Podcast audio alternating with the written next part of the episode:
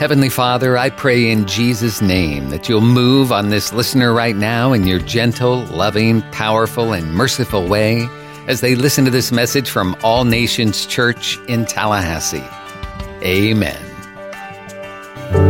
Luke chapter 13 is where we're going to go this morning as you're turning there. We'll look at verses 10 through 17. We'll look at them as we walk through the passage rather than reading them all at once.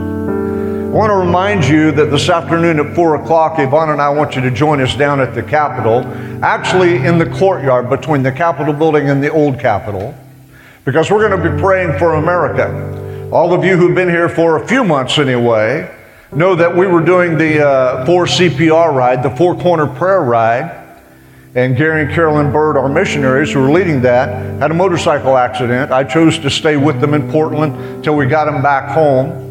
In the course of that accident, I'd hurt my back. And in the course of that accident, God showed up in a big way. Don't know his name, but an angel of the Lord showed up lifted that thousand pound motorcycle right off of her. Something I couldn't do that God could. And that continues. The guys made it to Madawaska, Maine on Thursday. They're on their way to Lebanon, Kansas now, the motorcycle riders. There are also eight other prayer routes coming from across the nation, culminating and ending in Lebanon, Kansas. Next Friday, there'll be a huge prayer meeting in that little dot on the map. It's hardly a town, even, it's farm country a huge prayer meeting. Thousands of people are coming from across America. Those eight routes will converge. Our four CPR ride will be there. And from 2 to 8 o'clock next Friday, they're going to be appealing to heaven for revival in America. For God to touch our hearts and lives. I encourage you to join with them as well and pray during that time or part of that time. So, this afternoon at 4, the Southeast Prayer Ride, which started in Miami, is going to be in Tallahassee. We're going to meet them there, 4 o'clock, in the courtyard between the Capitol buildings. There's parking down on Jefferson. There's a garage. There's on street parking on Monroe. I want you to come and join with us.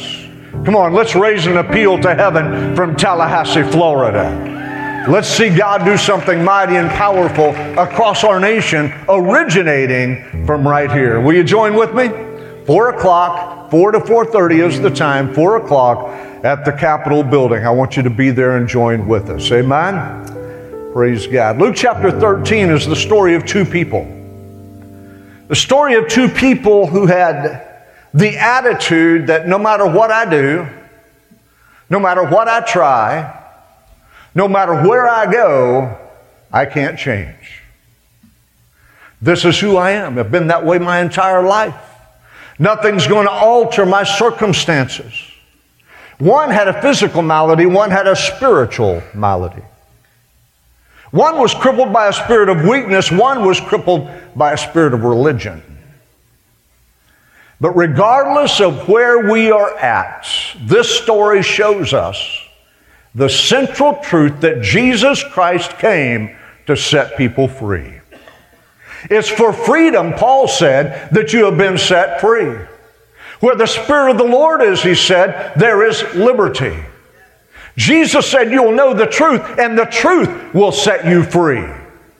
Everything you read in the Gospels is about bringing men and women, boys and girls, teenagers, to positions and places of freedom where the bondages and the yokes that have been placed upon them, perhaps for their entire life, are broken off once for all. They're changed by the power of God and they walk in freedom and liberty. So many people say, But you don't understand, Pastor. I'm this way because my daddy was this way. My daddy was this way because my granddaddy was that way. My granddaddy was that way because his daddy was that way. And on and on it goes. You don't understand the environment I grew up in. You don't understand the things that were placed upon me as a child and a teenager. And I still carry those now, and I just can't find freedom. I just can't. Well, I came with the message of hope for you this morning because Paul wrote it this way in 2 Corinthians chapter 5, verse 17. I thought Isaiah was going to preach my message when he's taking the offering. He said, If any man be in Christ, he is a new creature. A better translation is creation. He's a new creation. Old things have passed away, all things have become new. When you read that scripture, you know what it says? It says that when Jesus Christ comes into your heart and into your life, you're no longer the same person. You've been made over, made new. You're a new creation. Not just a new creature. You're not just cleaned up, polished up, putting a suit and a tie and walking down the street like a believer. No! Something happens on the inside of you. He changes your DNA. He gives you hope and a future. He pulls away that I just can't, and He places within you the power of the Spirit of God that enables you to do all things through Jesus Christ. There's a change in your DNA when you're born again. Why do I say that? Because the blood of the Son washes you, cleanses you, transforms you. Holy Spirit of the living God indwells you and lives within you. There's a change from the inside out when you come to know Jesus Christ. So, I was preparing this message this week, the question just kept resonating in my mind, but what I just can't are you dealing with? What is it that's in your life that has you bound? What is it you've never been able to conquer? Never been able to overcome? Never been able to rise above? What ju- I just can't are you dealing with today? What is it that has you? You see, we need to understand that addictions can be broken through Jesus Christ. Drugs and alcohol, pornography, that addiction can be broken through Jesus Christ. But it all begins with you saying, I can't do it, but I heard about one who can. I tried and I couldn't do it. Oh, but I've heard about one who can. Can I tell you about the one who can? His name is Jesus. He is gracious. He is loving. He is kind. He's ready to forgive, ready to restore, ready to heal, ready to set free. He came to break the yokes of bondage and destroy the works of the devil. It's time to stop saying, I can't, and say, He can. He can. He's able. He's able. What eye cancer are you dealing with? Maybe it's an immoral relationship.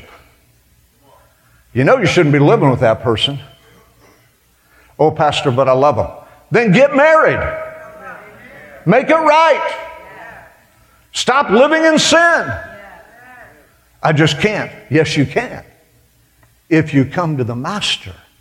He will break you free and deliver you and set you free. Well, Pastor, I went through a divorce and I don't think I want to go through that again. Well, then you're not going to help matters by living with that dude and not being married to him.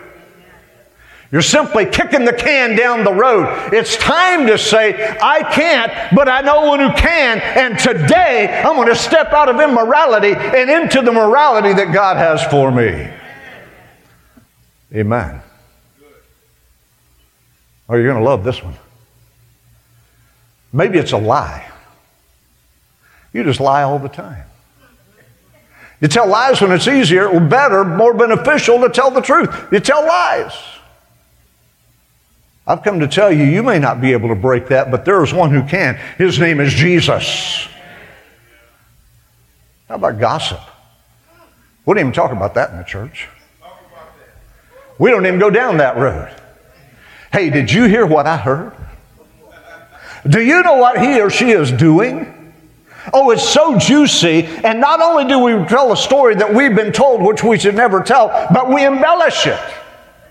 We add to it. We make it bigger than it ever was. Gossip. There's a lot of folks in Christianity that are bound by gossip. Quit talking about people and start talking to God and let Him do the work in their lives. Because I got news for you. You will never change a heart or a life. All you're going to do is build a barrier, drive a wedge, put a wall between you and them. Quit talking about folks and start praying for them. Let God do something in their lives. Gossip. It's a big problem. It's an I can't. How about bitterness? But you don't know what they did to me. I'm suffering from church hurt. Can I just tell you, you need to get over yourself? You know who suffered from church hurt? His name is Jesus Christ. He suffered to the point that he was beaten, he was bruised, his beard was pulled out of his face, a crown of thorns was placed on his head, and he was hung on a cross where he died. That's suffering from church hurt. That happened to any of you. You're carrying this little wound inside, and when you carry it inside, it turns into bitterness. And when bitterness has its full fruit, it turns into hatred. Why do we say, I just can't forgive? I just can't let it go. I just can't put it behind me. It's time to come to the one who can, who will enable you, who will help you, who will heal you. How about greed? We don't talk about that in the church because we want more, more, more, more, more. How about jealousy? How about envy? How about grief? Blaming God because you lost someone. Blaming God because death occurred in your family or in your home. Folks, I've got news for you. Since we've been here almost eight years, we've lost my dad, Yvonne's mom and dad. I've lost a sister. I lost a really close cousin last fall. Death happens in every family, it happens in every human. And if you choose to blame God for that loss, you will never move to where God wants you to be. This is what I want you to hear. God, the God who can, wants to take your can't and turn it into healing and blessing and anointing so that when someone else suffers a loss, you don't just cluck your head and say, Well, the church isn't going to help you. No, you go to them. You put your arms around them. You walk through the grief with them. You don't forget them. You don't pass them by, but you're right there. Why? Because you said, I can't, but God said, I can. And when God does an I can in your life, it empowers you to touch other individuals in a powerful, powerful way. Writing notes, take this down and remember it. Until you reveal it, he can't heal it. I said, until you reveal it, he can't heal it. As long as you keep it tucked away, hidden, covered up, deep inside of you, not talking about it, not confessing those things to God, He will never be able to take that I can't out and replace it with His presence. Proverbs 29 13, what does it say? He who covers his sin shall not prosper, but he who confesses and forsakes his sin will find mercy. Mercy. Two people in this story in Luke chapter 13. The first one was a lady who was crippled for 18 years. The Bible says she was bent over double. She couldn't look up and see anyone. She walked looking at her feet the entire time. She was there, she was there because she couldn't find the way out of her oppression. The Bible says the woman was crippled for 18 years. Look at verses 10 through 12. Reading from the Passion Translation, one Sabbath day, while Jesus was teaching in the synagogue, he encountered a seriously handicapped woman. She was crippled and been doubled over for 18 years. Her condition was caused by a demonic spirit of bondage that left her unable to stand upright. When Jesus saw her condition, he called her over, gently laid his hands on her. And then he said, Dear woman, you're free. I release you from this crippling spirit. Instantly, she stood straight and tall and overflowed with the glorious praise to God. Now, I want you to understand this scripture. I want you to understand this story. Who wrote this book? Luke. Who was Luke? He was a physician, a doctor. And when you read the story in the Greek, you notice that the word shouldn't be translated infirmity. The Greek word actually means frailty. The Greek word actually means weakness. She was oppressed for 18 years by a spirit of weakness. And that spirit of weakness caused her to double over. So she walked around bent at the waist, unable to look anyone in the eye unable to have the normal life that people should have. She was oppressed. And when we read that, we recognize that this word doesn't mean she had an illness. It doesn't mean she had a disease. It doesn't mean she had a bad diagnosis. It means that the devil, the spirit of weakness, was pressing her down. The spirit of weakness was causing her to be bent over double for 18 years. Listen, I'm convinced there's a lot of folks in Christianity today who are walking around oppressed by a spirit of weakness. They've allowed Satan, his henchmen, his demonic league to push them into places they never wanted to be. Her weakness, her condition, what everybody saw was not because of a disease, not because of a diagnosis, not because of an illness. It was because of a spirit of weakness oppressing her. The cause was an evil spirit. Now, she was not demon possessed, she was oppressed. Matter of fact, Jesus called her a daughter of Abraham. With that title, the implication is everything that came through the Abrahamic covenant was hers. Everything God had promised was hers. Everything that God had declared was hers. It was her birthright. It was her entitlement. She was a daughter of Abraham. Oh, somebody hear me. When you come to Jesus via the cross, you become a son and a daughter of God. You become a child of the Most High. And when you do, every promise, every word, every declaration become yours when you stand and declare, I am no longer who I was. I have been born again by the power of Jesus Christ. Holy Spirit fills my life, and I'm standing on the promise of God. Everything was heard. Think about the scriptures. There are 26 recorded miracles of healing in this book. Only seven of them are attributed to demonic influence. Only seven. And then when you begin reading the stories of Jesus delivering people from demonic influence, notice what he did every time, no exception. He never touched the person, he spoke to the Spirit. He commanded the Spirit to leave. And when he commanded that spirit to leave, they left. You remember the story of the demoniac in the Garden of the Gadarenes, in the graveyard? He was possessed with so many demons, they were named Legion. Jesus didn't touch that man. He'd been living in a graveyard naked. The folks in the town had tried to chain him up and calm him and tame him, but nothing would work. But when Jesus appeared, when Jesus appeared, he didn't try to tie him up. He didn't try to chain him. He didn't put him in jail. He didn't put him in a straitjacket. He didn't put him in mental institution. What did he do? He spoke to the devils. He spoke to the demons. What happens? The Bible says that they came out of him, entered a herd of swine, and the swine ran off a cliff and killed themselves. I guess you could say they committed suicide. You'll get that next week. He spoke to the devils. The devils left. Listen, what's the problem with this woman? She believed a lie. The spirit of weakness lied to her and told her, You can't stand up.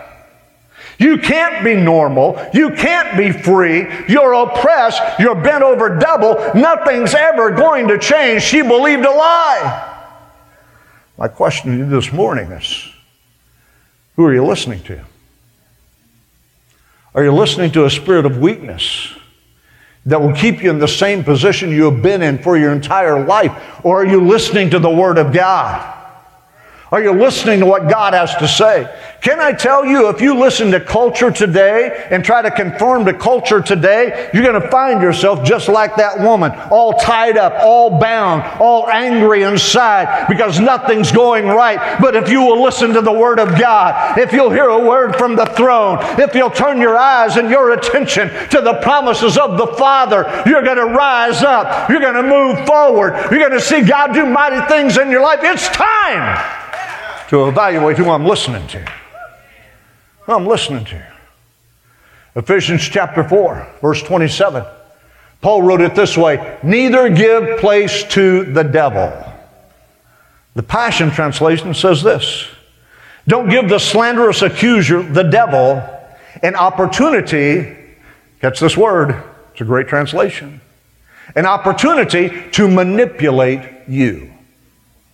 Don't give him an opportunity to manipulate you. Anybody ever been around a manipulator? I despise them. I despise them. Don't you even try to manipulate me. I'm going to reject that as an attack from the enemy.